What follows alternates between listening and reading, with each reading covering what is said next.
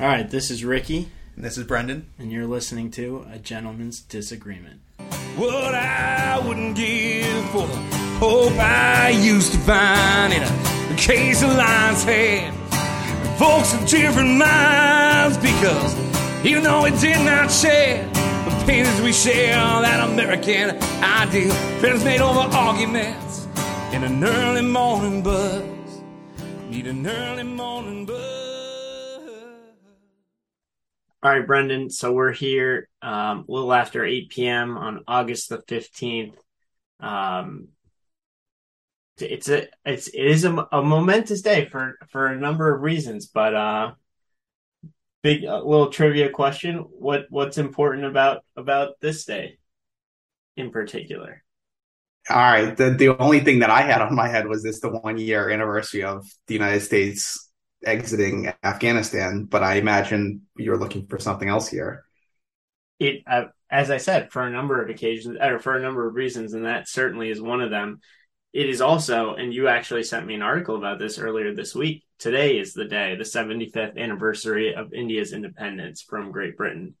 Um, so but it is certainly uh, a day to remember in, in history. That is that is interesting. Yeah. All right. Thanks for bringing a little little history to the podcast. Yeah. I appreciate that. Well, yeah, like sadly enough, I really don't know much beyond that. August fifteenth is the Independence Day, so maybe next time uh we'll try try and try and bring a little more more facts to the conversation. But I know we have a loaded schedule, so what are uh, what are we getting into today? Yeah, there's been a bunch of topics that we have kicked around between the two of us via text and in person over the last couple of weeks that we just haven't had a chance to talk about, largely because we've been really fortunate to have some tremendous guests on over the past couple of weeks, including Dan Fishman, who was on last week, the executive director of People for Liberty, and J B. Karczyk, the author and, and writer, who was on two episodes ago. So, uh, but because those episodes have been guest-driven and guest-focused, Uh, we haven't had a chance to touch on a bunch of things that have been in the news over the course of the past month. So what we're going to do is we're going to try to run through six different topics, max of ten minutes on each. So we're going to we're going to give ourselves we're going to start a little timer for ourselves and keep ourselves to under ten minutes on each. So to run down, we're going to talk about the United States killing the leader of Al-Qaeda, Ayman al-Zawahiri. Um, we're going to talk about the, the F B I's search of pres- former President Trump's Mar-a-Lago estate. We're going to talk about the incarceration of Brittney Griner in Russia. We're going to talk about Taiwan and Nancy Pelosi's visit to Taiwan that recently occurred. We're going to talk about Kansas and the vote to the vote to vote down an amendment uh, that would have potentially placed more restrictions on abortion rights. And topic number six is... Is it Brittney Griner? Did we do that? No, I said Brittney Griner. Trump surge. Said that. Oh, oh, uh, the what Democrats have been doing in a bunch of elections to boost far-right MAGA candidates. So those those are the six topics. Good sign that even I couldn't remember them to start. So hopefully you can remember them out there. That sign, even though that I'm listening to you, I couldn't follow along with the topics. So. Uh, not, not, not points to your listening skills right there. All right. But before we get into all that, we do want to remind everyone that this podcast is brought to you by the hardworking craftsmen over at Cannon Hill Woodworking. As you know, if you've been listening, they've been building handcrafted high-end custom tables and desks here in Boston since two thousand eighteen. That's Cannon with two N's. You can check them out on Instagram, or you can visit them online at w w w dot cannon hill wood dot com. And Ricky, with all of this heat that's been going on over the past few weeks, I was wondering, now, hopefully you've had a chance to go to the beach or maybe to the pool, but what do trees wear to the beach? I don't know, Brendan. What do they wear? Well, swim trunks, of course. They get better and better. They really do. All right. Well, without further ado, let's head into topic number one.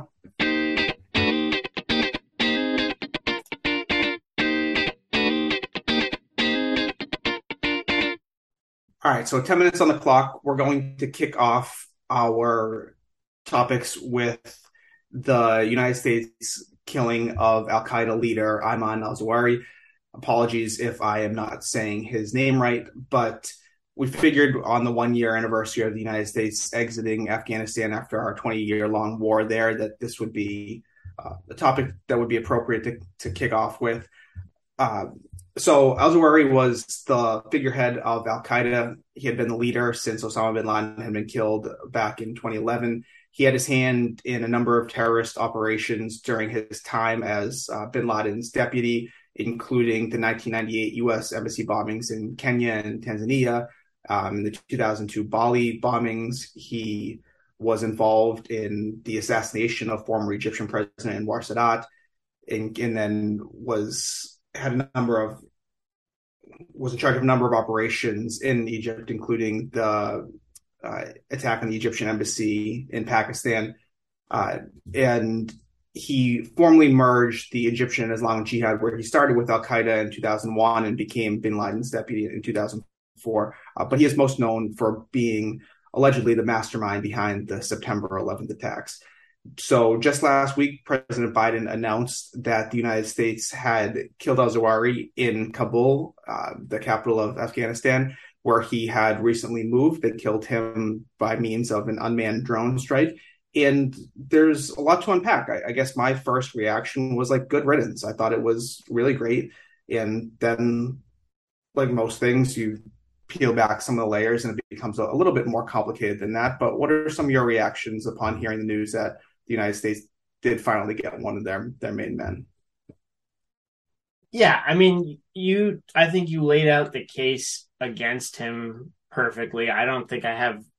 really like I don't I don't necessarily see any like point in defending him, but at the same time I still think that this was the wrong thing to do. They launched a drone strike in a residential area of a country that we're supposedly no longer at war with, right? Like there's just uh, so many things wrong about that um that it's like, you know, do the ends justify the means? And again, a country that like seems to want to live up to these high, lofty ideals and principles that doesn't want to play by the same rules. And of course, you can argue, well, terrorists don't play by the rules. And it's like, well, it depends on, you know, wh- what bar you're trying to live by. Um, do these do these things matter? And and and of course, you know, in this particular instance, it sounds like there were no other casualties. But again, a drone strike in a residential area, whether somebody else died or not, definitely there were people who were living there, going about their normal lives, probably now scared, you know, shitless, for lack of a better word, that this could happen to my house, this could happen to me, and, you know, they may or may not have anything to do with this. And so, yeah, I mean, it, it sounds like he was a really bad guy. I'll ask you this, Brendan, had you ever heard his name before? Uh, we you found out that he was killed by a drone? Yeah, he was one of those guys that if you pay attention, I think, at all to like the, the terrorist organizations, he was once he ascended to the to the mantle of Al-Qaeda's leader after bin Laden was killed. I think you can make a, a solid argument that Al-Qaeda is not nearly the threat to the United States and the West that it once was, where Al-Qaeda is strongest is probably in Eastern Africa, maybe Northern Africa, maybe a little bit in Syria, but that al-Zawahiri, while he was the figurehead of the organization, no longer commanded an organization that was nearly as threatening and deadly to the United States as it was in the late nineties and early two thousands under bin Laden. I think people universally acknowledge that bin Laden was a much more charismatic figure that had a lot of followers, while al-Zawahiri never quite reached that status. Um, while he was maybe kind of quote unquote better at uh, operations in the background. So I think that's a fair point. But yeah, I, I had heard of him. And so again, my, my first reaction was, of course, like good riddance. I think it's, it's a credit to the United States intelligence and the United States military that twenty years later, we're able to track this guy and find him and carry out uh, in for, uh, I don't know how I'm going to phrase this, but get justice for someone that had been responsible for the killings of thousands of Americans and potentially more tens of thousands of people around the world.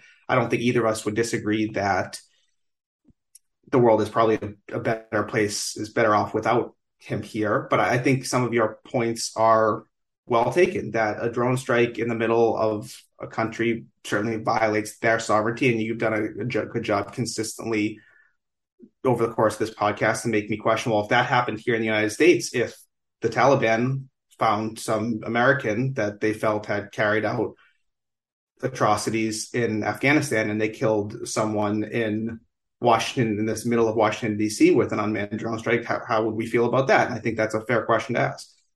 Yeah, I mean, I think we know we would be going to war tomorrow. And obviously the U S can kind of act with impunity because it can throw its weight around in these sort of situations, which, you know, we're very fortunate to be on on this side of the, of the, you know, whatever, the, sh- the proverbial shoe, as it were.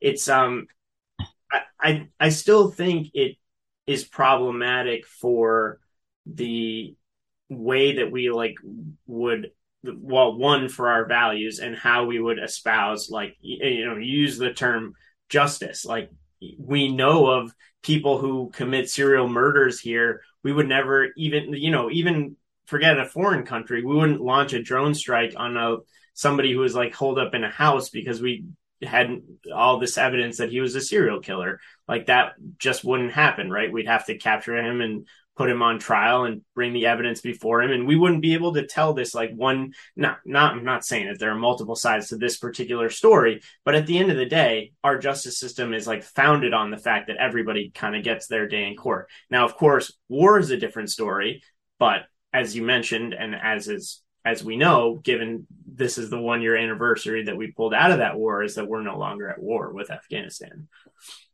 Sure. And that's where it's certainly a very tricky gray area, and there are no, like, easy answers here, where the reason that al-Zawahiri is just chilling in the middle of Kabul is because the Taliban's back in charge. And uh, from all accounts, that this was a very secure area that, like, with a lot of really nice homes, and that people don't just, like, get in and get houses there. It seems pretty obvious that the Taliban knew he was living there, which violates this agreement the United States made with the Taliban back in twenty twenty called the Doha Agreement, that the Taliban wouldn't allow terrorist leaders and terrorist organizations to operate within their borders. So the Taliban is arguably violating that agreement.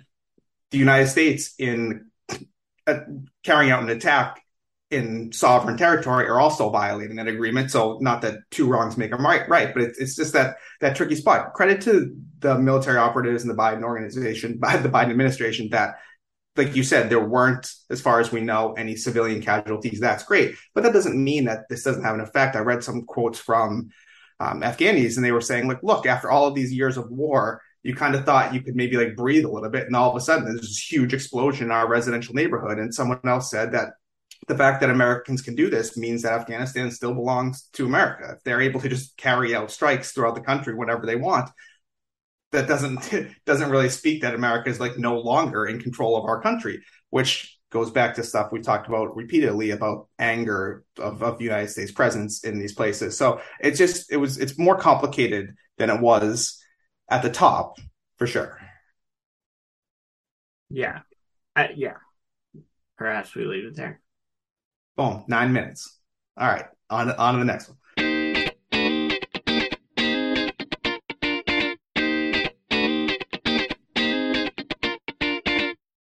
So sticking with the foreign relations theme, I wanted to talk about Taiwan. And so recently, Speaker Nancy Pelosi became the highest ranking member of the United States government to visit Taiwan in, I think, twenty-five years. I believe uh, the former Speaker Newt Gingrich visited in, in ninety-seven. But Speaker Pelosi's visit drew serious and harsh condemnations from the Chinese government and a little bit of backlash within the Biden administration. Really interesting. So just before we get into Speaker Pelosi's visit, just to do a very brief overview of Taiwan. Taiwan is a series of islands that are off the coast of China. They are governed, the official name of Taiwan is Republic of China, but the People's Republic of China, which is all of mainland China, recognizes Taiwan as part of it. So China has this, like, one China policy where they believe that Taiwan is officially theirs. Taiwan, or the Republic of China, does not believe that they should be governed. They believe that they're the sole actual governing body of all of China.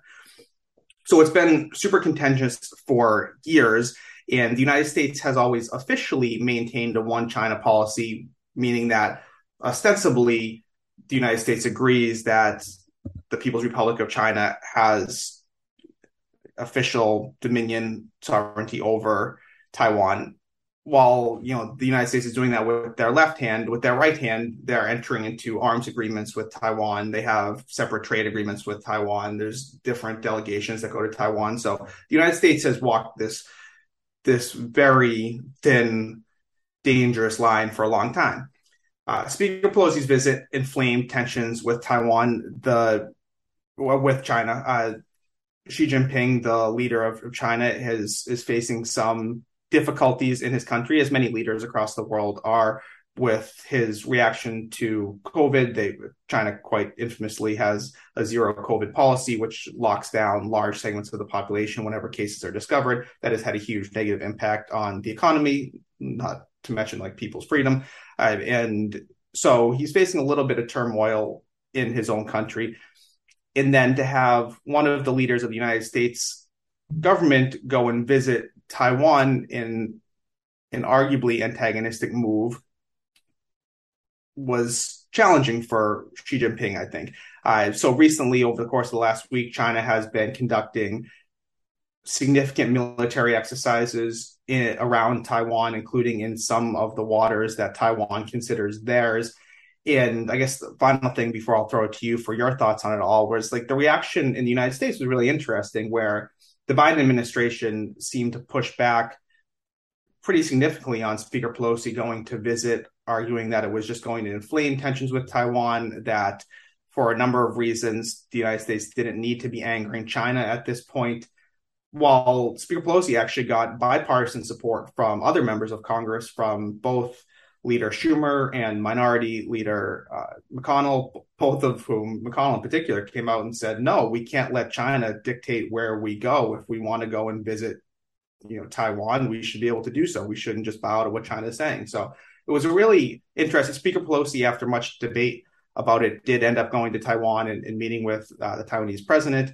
And they had discussions. There were photo opportunities. And now it appears there's another delegation going. Uh, Senator Ed Markey is from Massachusetts, actually leading that delegation with four other Democratic members of Congress. So what were all your thoughts, the big hullabaloo about Speaker Pelosi's visit to Taiwan?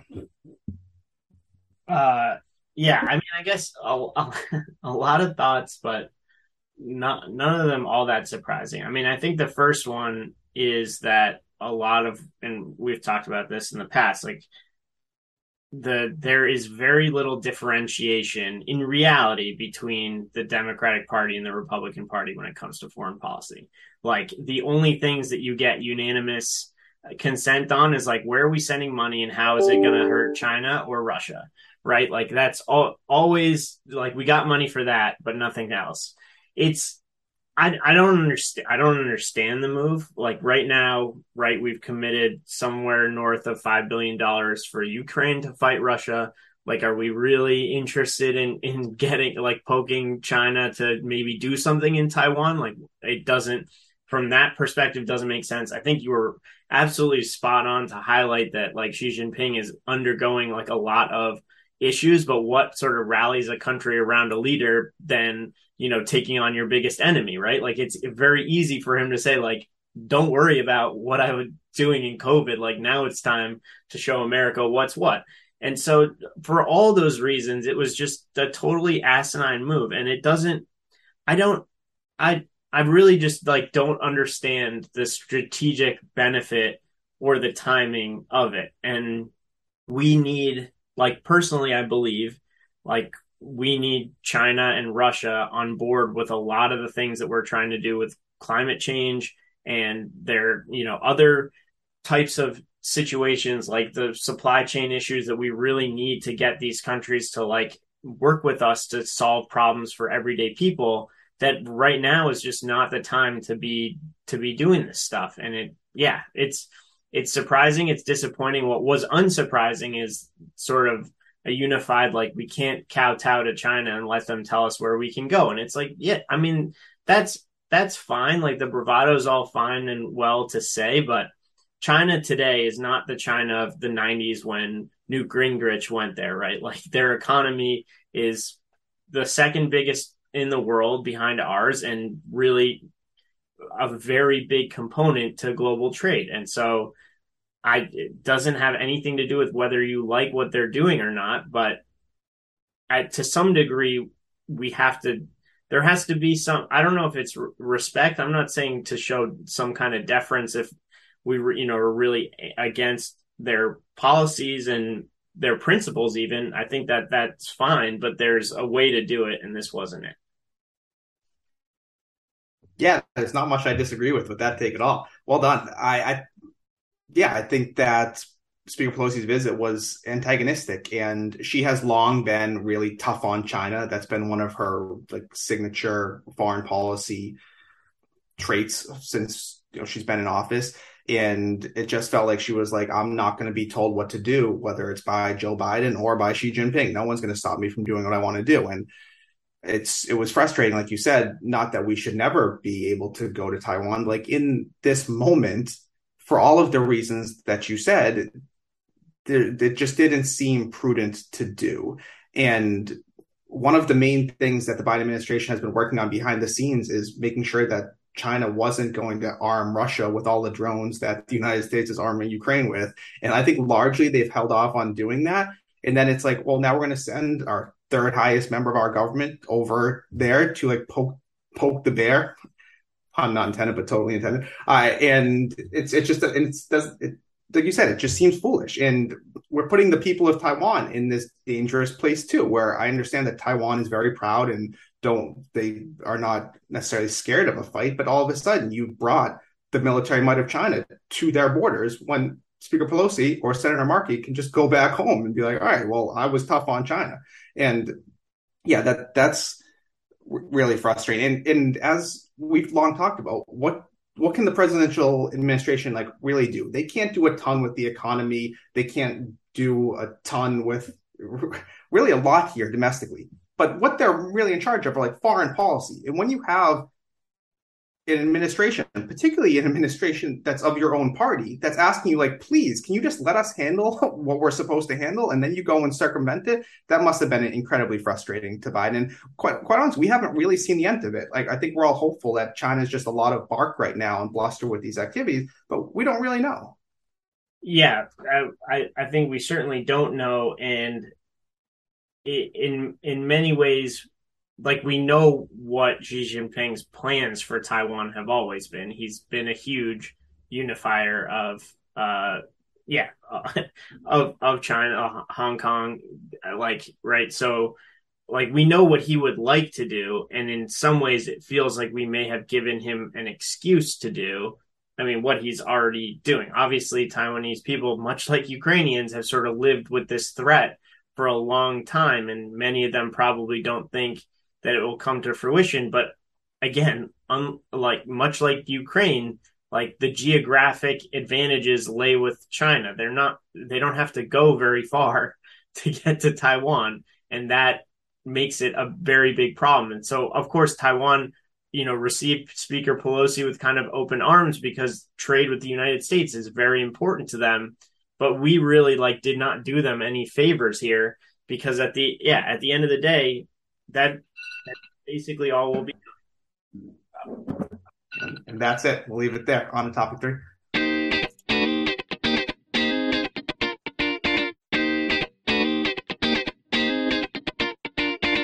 So we're going to stay overseas for topic number three and talk about the detention and subsequent incarceration of Brittney Griner.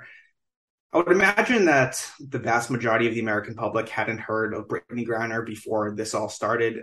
If you were tuned in to the sports landscape, she has been one of the stars of women's basketball for the last decade. She burst onto the scene as a college freshman, where she became, I think, the seventh woman ever to dunk in a game, and then she became the first ever to dunk in two games. She's uh, was a dominating force for Baylor for years. I think she won at least one national title and was named like a three-time All-American, was named the most outstanding player of the Final Four. Since coming to the W N B A, she's been one of the best players in the N B A, has represented the United States in the Olympics in twenty sixteen and twenty twenty. So one of the most famous W N B A players in the country. Again, I know that's not saying a whole lot, but she she is a, certainly a big deal within women's basketball. As people probably know by now, she also, in addition to playing here in the United States for the W N B A, has been playing abroad, as many of the top women's players do, to make more money. They play all over the world, but China and Russia have two of the major women's basketball leagues besides the W N B A here in the United States. Uh, Brittney Griner was arrested uh, or detained originally back in February as she tried to board a plane. Allegedly, she had big canisters with hashish oil in them. She was put on trial and, unsurprisingly, in Russia's system, was found guilty. She pleaded guilty, actually, and then was sentenced to nine years in, in prison. There has been outrage over her detention and incarceration and now her sentence. And now there has been talk of a prisoner exchange between the United States and Russia, including a group grouping of Brittney Griner and Paul Whelan, who has been detained in Russia for the last three years, who was a former United States Marine. He's been detained on charges of espionage. And the rumored exchange for Griner and Whelan has been this man called Victor Bout, who has the nickname the Merchant of Death, which, if it wasn't so scary and true, would be kind of a cool nickname. So, Ricky, what do, what do you you thought about this? I feel like there's there's been a lot of people just firing from the hip with takes on this, but what are, what are your thoughts on the whole situation?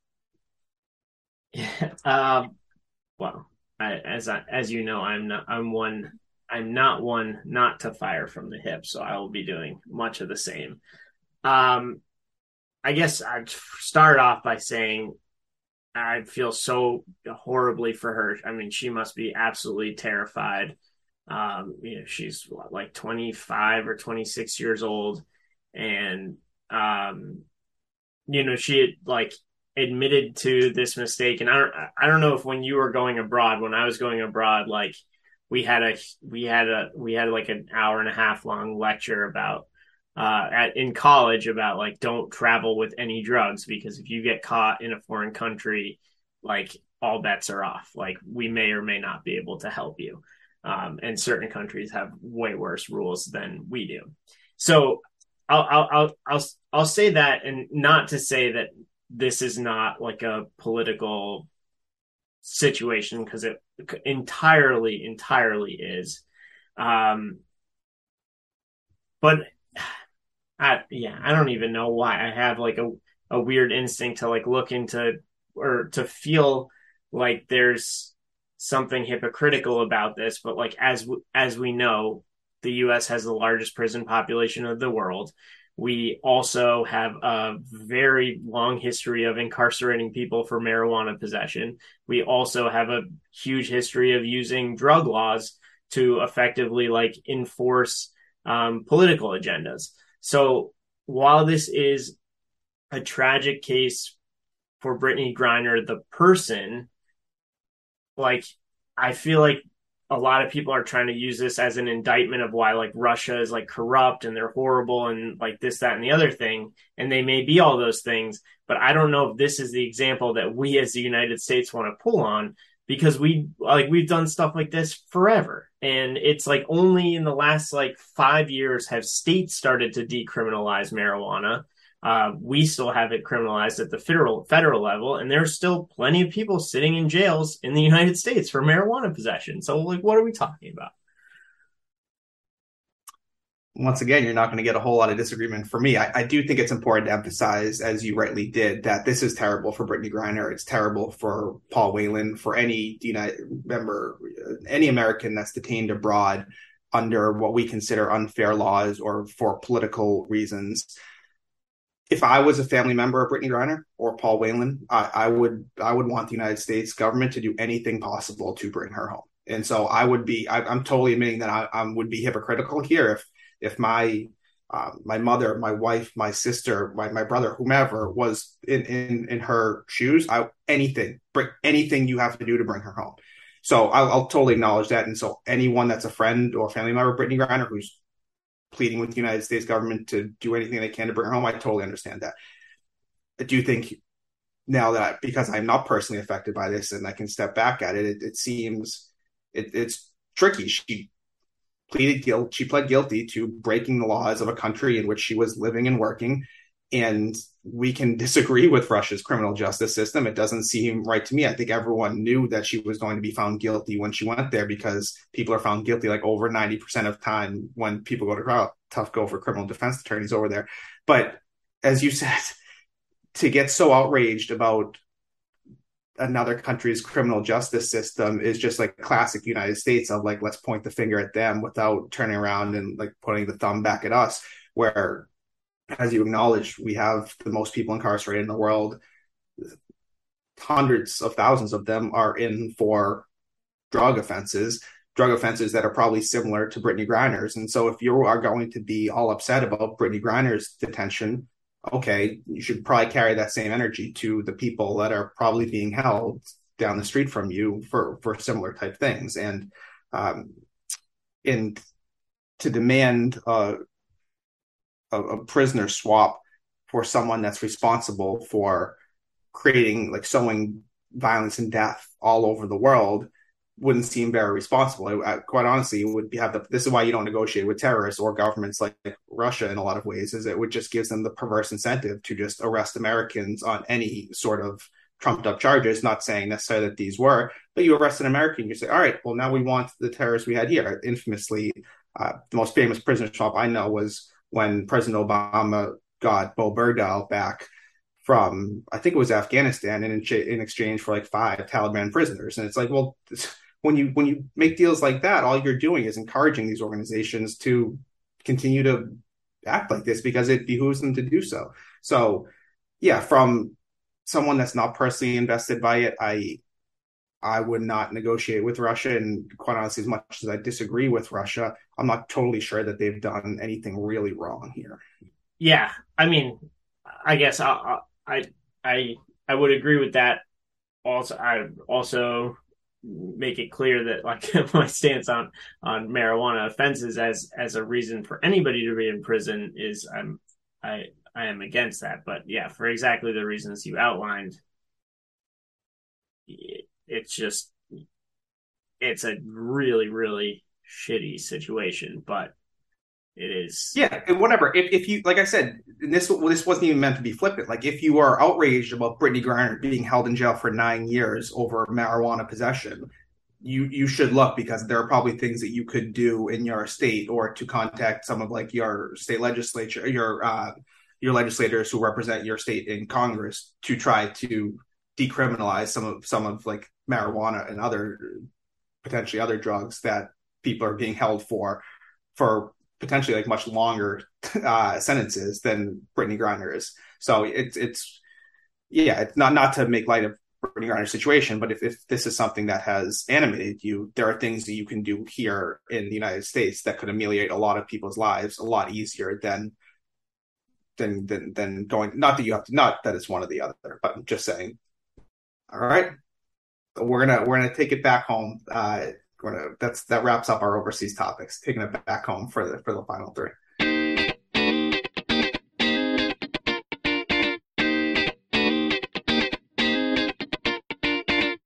Well, in bringing it back home, there's been one story that's really dominated the media over the course of the last week, and that's the, as with so many things with former President Trump, the unprecedented F B I search of his of the Winter White House, his retreat down at his resort in Mar-a-Lago, Florida.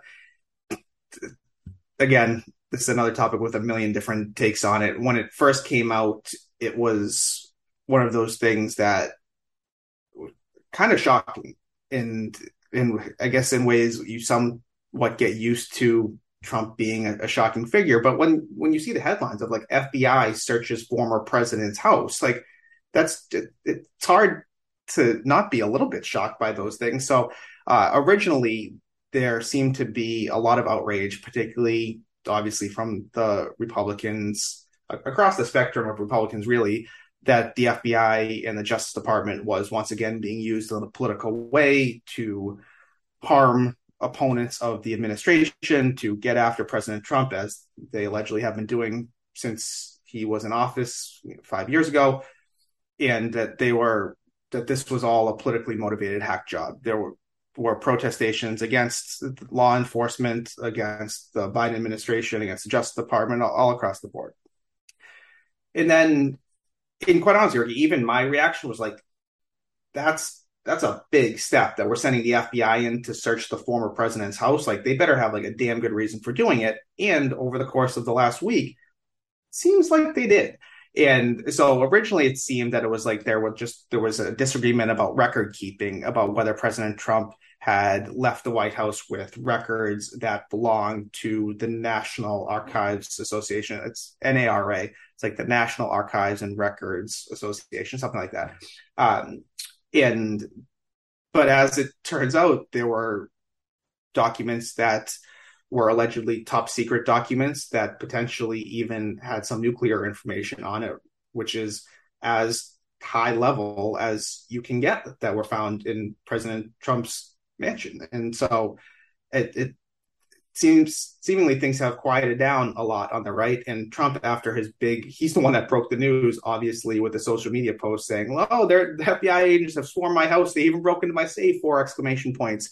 But even he's quieted down a little bit since it seems to have come out that this is not just a record-keeping fishing expedition. This was a signed affidavit, a signed warrant, and it looks like the F B I came out with exactly what they what President Trump was alleged to have had. So what are, what are your thoughts on the whole situation? I, I, I saw it. It was either a tweet or a headline um, that really read like the headline to an Onion article that Trump outraged that Justice Department being used exactly how he wanted it, how he wanted to use it. Um, it so this this like notion or like this idea about Trump mishandling documents and taking stuff that was supposed to be top secret and only viewed within like certain secure locations has been, I mean, floating around. At least like New York Times reported reported it probably like three or four times towards the end of his.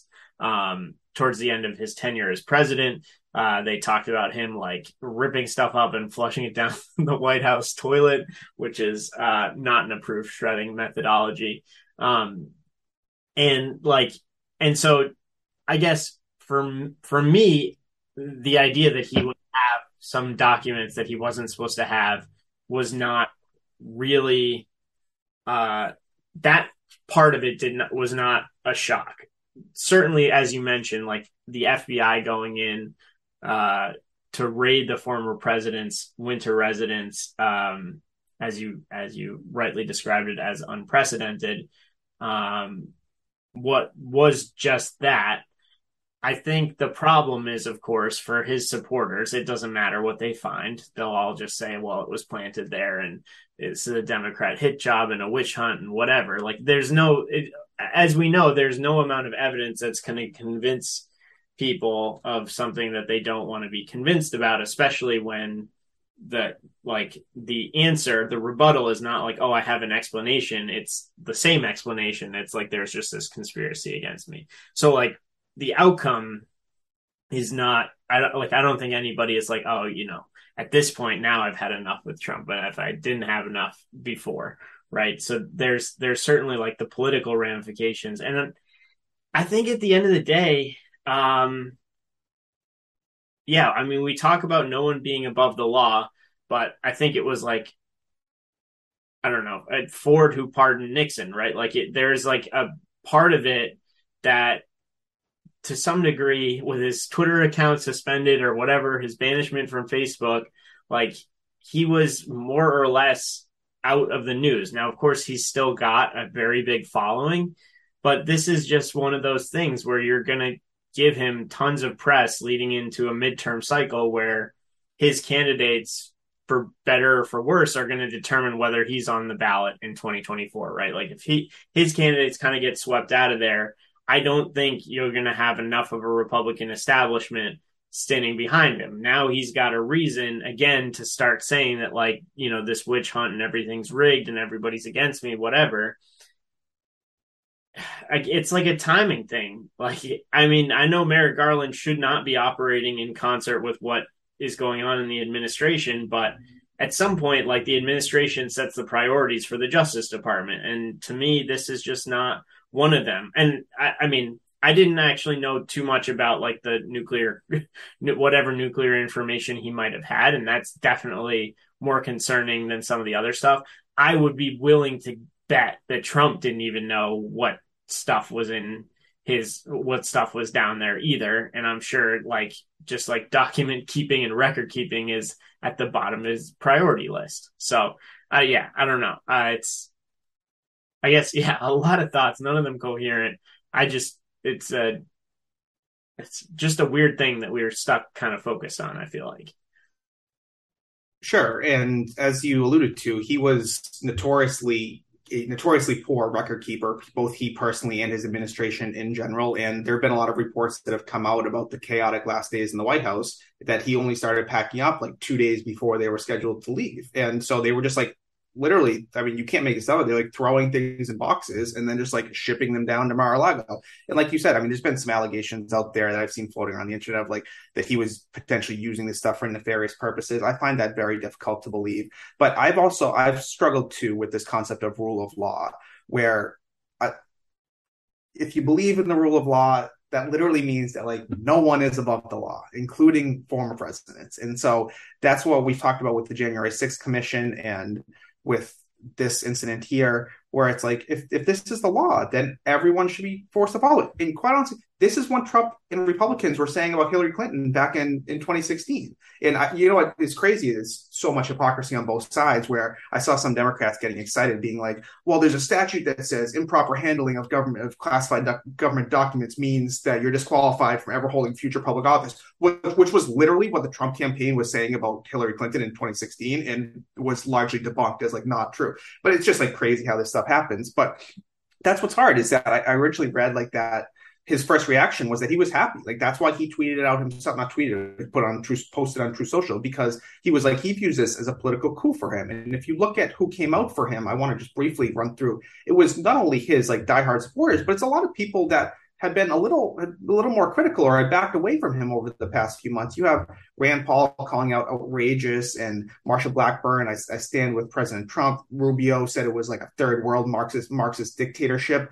Uh, Lindsey Graham came out against it. Roger Marshall from Kansas, no one is safe from political persecution. Um, what, what did um, Kristi Noem from South Dakota came out against it. DeSantis, of, co- of course, came out, said another escalation in the weapons- weaponization of federal agencies against the regime's political opponents. Uh, Noem said it was un-American.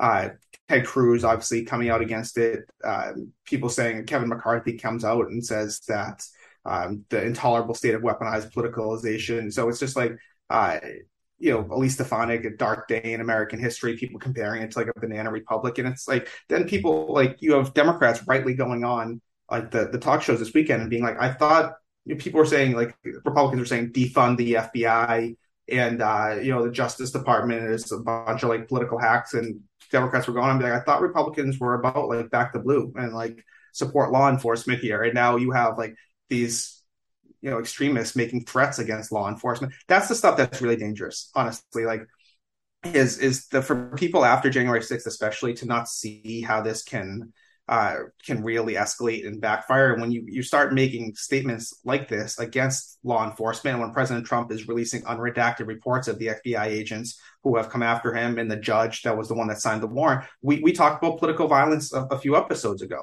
That that this stuff is really dangerous, where it becomes not just theoretically about like rule of law, but we might be placing people's lives in danger. People who like whatever you want to say about the deep state, who really signed up because like they believe in like civil service and want to make the country better. Yeah, and I mean we're not we're way past the point of hypotheticals, right? Like that guy in Cincinnati, Ohio. Uh, that they shot outside of an F B I like field office. The person in Washington D C like crashed his car um, into like a barricade outside the Capitol. Um, and I mean, you know, you say what you will about the the protests as well, but oh man, tough. On to the next.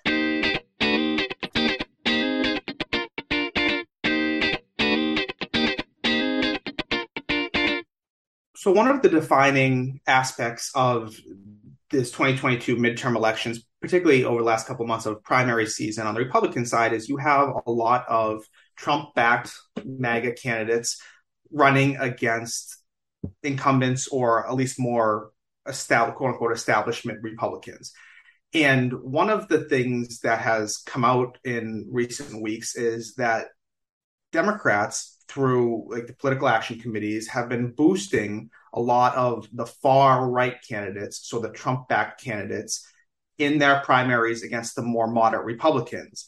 The reason that Democrats are doing that, which is probably pretty self-evident, is because Democrats feel that they have a better chance in a general election against a far-right MAGA Trump candidate as opposed to a more moderate Republican candidate. And while Democrats haven't been successful all over the place, they've been successful in a number of races. And that's, it's it's hard. And so a, a few races I wanted to point out in particular was in the Maryland governor's race, um, the, the Democratic Governors Association spent more than one million dollars to elevate uh, the Trump-backed candidate. Uh, and these ads are...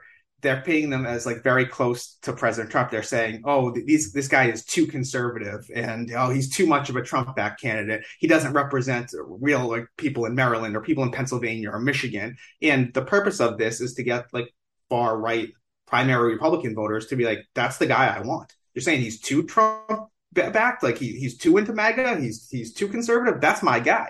And so what ends up happening is these candidates have been successful. It happened not only in, in the Maryland governor's race, but in Pennsylvania's with Doug Mastriano, in um, Illinois with Darren Bailey, in Arizona with Kari Lake, and perhaps most distressingly, uh, in Michigan with um, Representative Peter Meijer, who was one of the Republicans, the ten Republicans in the House who had voted to impeach President Trump, was primaried by a far-right Trump-backed candidate. And the Democratic um, political action, the D C C C, which is the the Democratic um, political action committee to support Democratic um, congressional candidates, spent more money in that race than the Trump-backed guy did, and he ended up winning fifty-two forty-eight. So Peter Meijer, who was by all accounts a stand-up lawmaker, who had was a moderate Republican that represented Michigan voters well, that voted to impeach President Trump, is now going to lose his seat. And it's either now between a far-right MAGA candidate or the Democratic candidate. So disappointing, if unsurprising for me, but what do you got? Yeah, I mean, uh, I go back to something that, that uh, Dan Fishman said when he was here, and it was like the these two parties are, are uh, out in it for themselves, and they're in it for the money.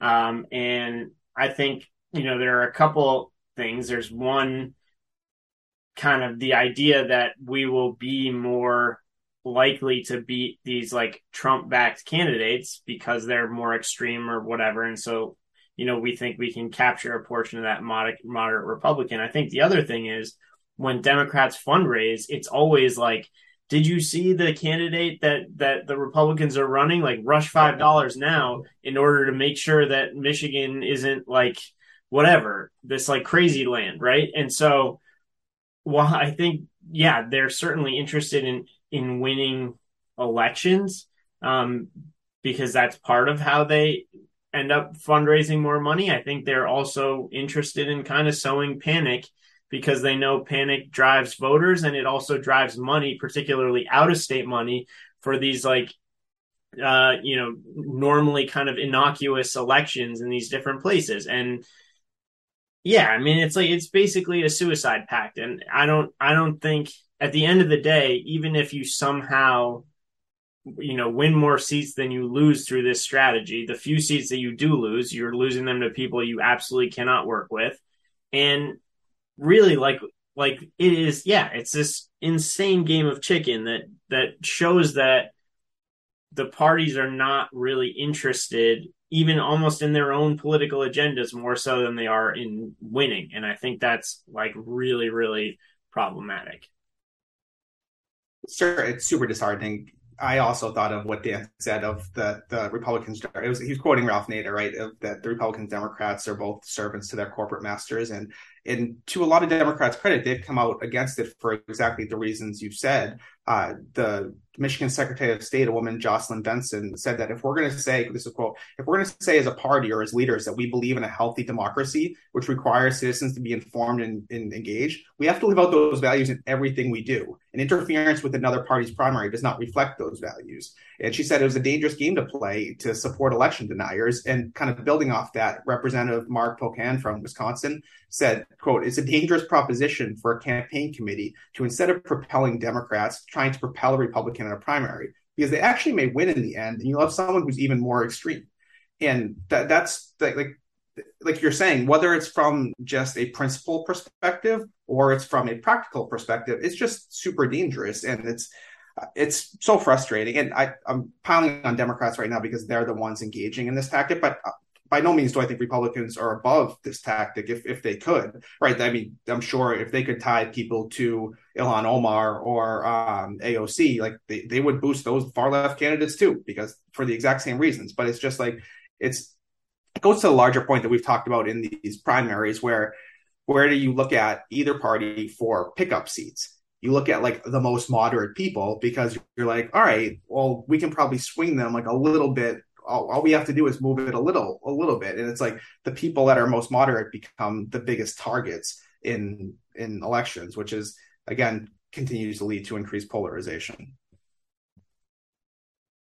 Yeah, well said. I, I guess if I only add one other thing, like, yeah, I mean, the Democratic National uh, or the, the D N C in general has, yeah, long been not interested in in in really letting the democratic processes play out. I, I mean, whatever you have to think about Bernie Sanders, like, you know what happened during that, during the campaign. He just like was flat out not given a fair shot. And some could argue because he didn't have a chance to win because he was too far left. But at the end of the day, it wasn't about the policy. He wasn't even given a chance. Yeah. Yeah. So. Yeah. And finally, sorry, I go, I, we, we still got, I still got a minute here. All right. I, And just one thing, like, as th- some of those quotations were saying, that like if if Democrats are so successful that they've boosted these candidates so well, we're talking about the governor of Arizona, the governor of Illinois, the governor of Pennsylvania. These are some potentially key states down the line in terms of like certifying elections. And you have now elevated election deniers into what's maybe not a fifty-fifty shot, but they're now in a general election where they could very easily be elected governor. And now, like, one of the classic politician things on both sides is like, in the in the small term, for a better chance at winning now, we put ourselves more at risk down the road. Well, in two years, if Arizona is refusing to certify the election for whichever Democrat wins it because Kari Lake doesn't believe in the election results, you have no one to blame but yourselves. Yeah, it would be hard to hard to hard to argue against that. Shall we take it home? Final topic.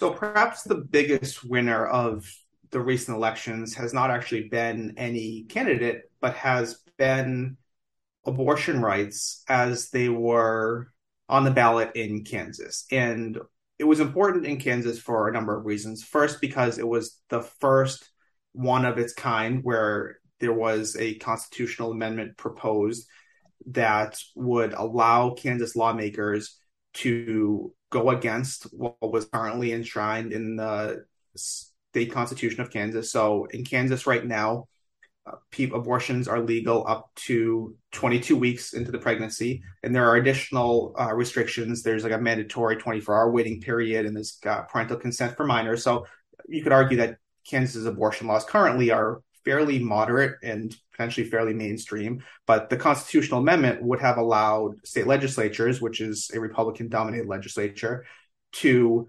increase restrictions as they saw fit, up to and including a potential total ban on abortion.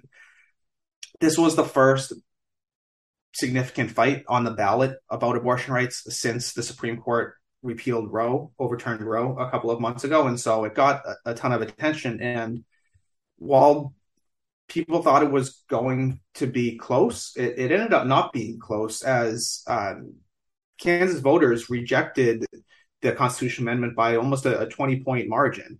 And that was it was significant and, and a far bigger outcome than most observers thought, and a, a far bigger success for abortion rights advocates, and potentially could signal greater success for Democrats looking to enshrine abortion rights in states like California or Washington or Michigan, and also potentially sound an alarm for more conservative anti-abortion rights advocates that this issue is now energizing more liberal, more Democratic voters in the upcoming election. So, Ricky, what did you think of the results in Kansas?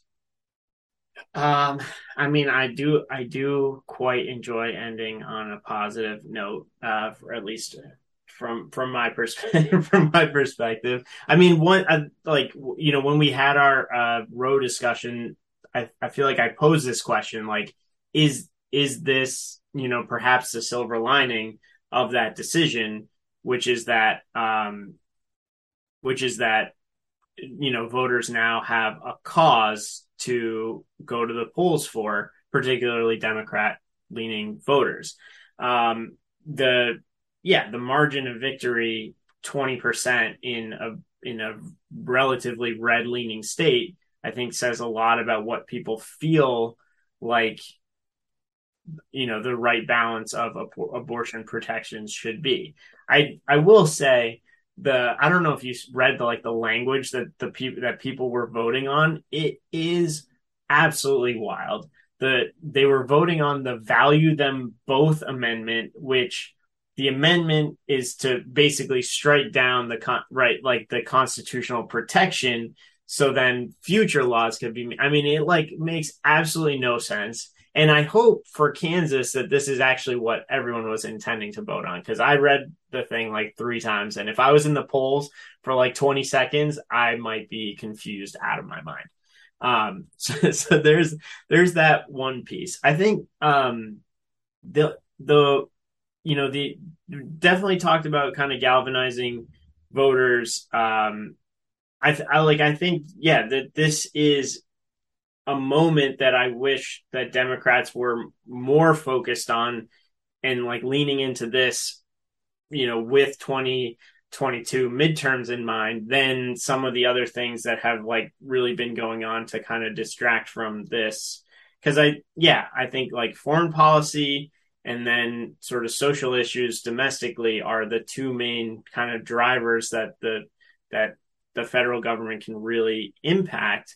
Um, And yeah, this is one that clearly people feel strongly about.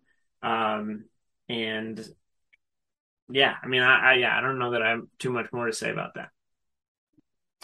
Yeah, you, you texted me about this and I said, love it, because my big argument for anyone that listened to that episode was that like states should be able to decide it for themselves. And Kansas voters spoke overwhelmingly that that's, that they are content with their laws. And again, I, I gave a very brief overview of Kansas abortion laws.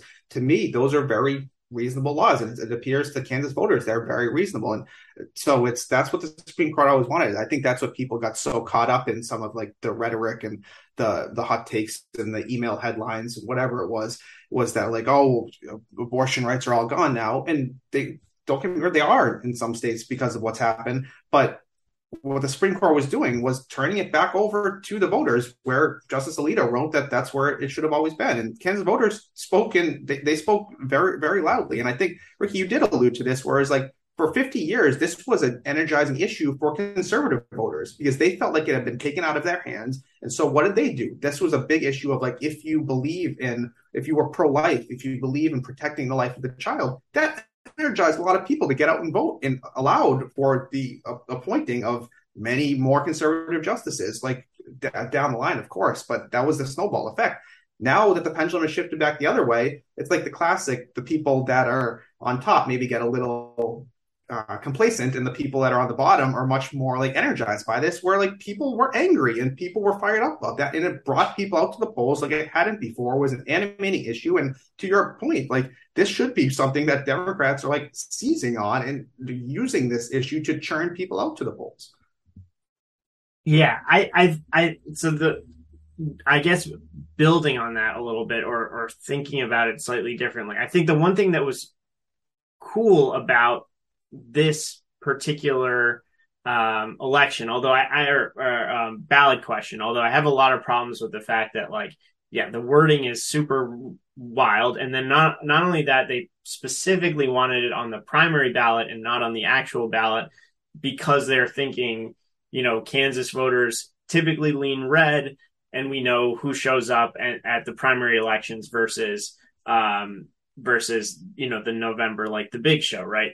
Um, so there are like a number of reasons that, like, there's a little too much strategy going on here um, that were worrisome. But I think one of the cool things, and which I would love to see far more of, is these like social policy questions actually getting on the ballot rather than having yes. to yes. mix match who you're voting for for fiscal policy with who you're voting for for abortion rights or, you know, whatever. Like, I think there are a lot of things that our government had like has square responsibility over. And then there are some of these other things that don't allow you to kind of figure out, okay, yeah, don't allow you to be the socially progressive, fiscally conservative person that maybe you want to be. And A, in a lot of these other red states, obviously the ballot questions aren't being put out there. And I don't think it's necessarily because they think that they're going to win in a landslide. I think many of them are probably afraid that there's a similar possibility in, in a lot of these places. So, I, I mean, one, I wish nationally or federally we could actually look at using ballot questions in some way. Sorry. Could you say that again? Oh, wow. Sorry. My iPhone is not. Uh, it's, it's tired of me talking already. But but in that seems to be something that continually, like, strangleholds our government is, you know, how do we think about social questions when we're also trying to understand, yeah, like infrastructure and, you know, whatever our, our other priorities should be. And what ends up happening is that maybe we elect people on what we think our top priority is, but they do, you know, number three through ten in a completely opposite way than we might like. And now we're in a weird position where we, yeah, we don't are, are we're like limiting our own options um, in, in almost a weird way. Yeah. Put it to the people. And I think that's one of the beauties we've, we've talked extensively about how difficult it is to pass constitutional amendments, which generally I think is a good thing. But when you take something like abortion out of the Constitution and you just put it to the people, that actually gives us a little more freedom to make laws about it because it's not infringing on some constitutional right. And I think, like, even if you did that with some of the other more quote unquote controversial, like uh, social subjects, if you just like said, all right, well, I don't think the Constitution talks about this. Let's just put it to the people. You might actually get some better results. I and, and I think that that's fair, but I don't think that many of these questions are being put to the people. I think the can like the Kansas Valley question was a little bit more of an aberration than what you might hope following something like the Supreme Court decision. Wow. Look at you. Right on the money. That does it. Six topics, ten minutes apiece. Until next time, Ricky. We'll see ya.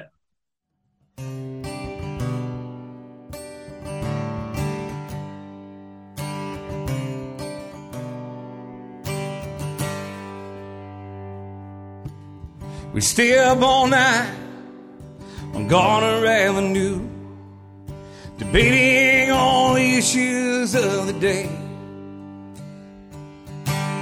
No agenda, not yet. Talking heads, running around till we forget where it was we began. Some mornings you were awake, some morning left your ego bruised, but what I wouldn't give for the hope I used to find in a, a case of lion's head. And folks of different minds, because even though we did not share the opinions we share, that American ideal, friends made over arguments in an early morning buzz. Need an early morning buzz. Learn the hard way, but to those who would die upon that hill, quiet truth is better than a ram. Somewhere along the line, we seem to have forgotten the value sometimes being wrong. Some mornings you're away, some morning let your ego bruise.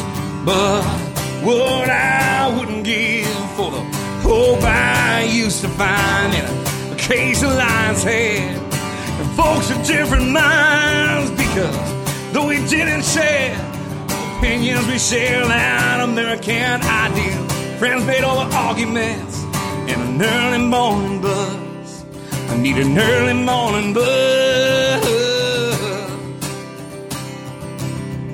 Hope behind the bluster, cause though Main Street may not sell, it's full of folks just like you and me.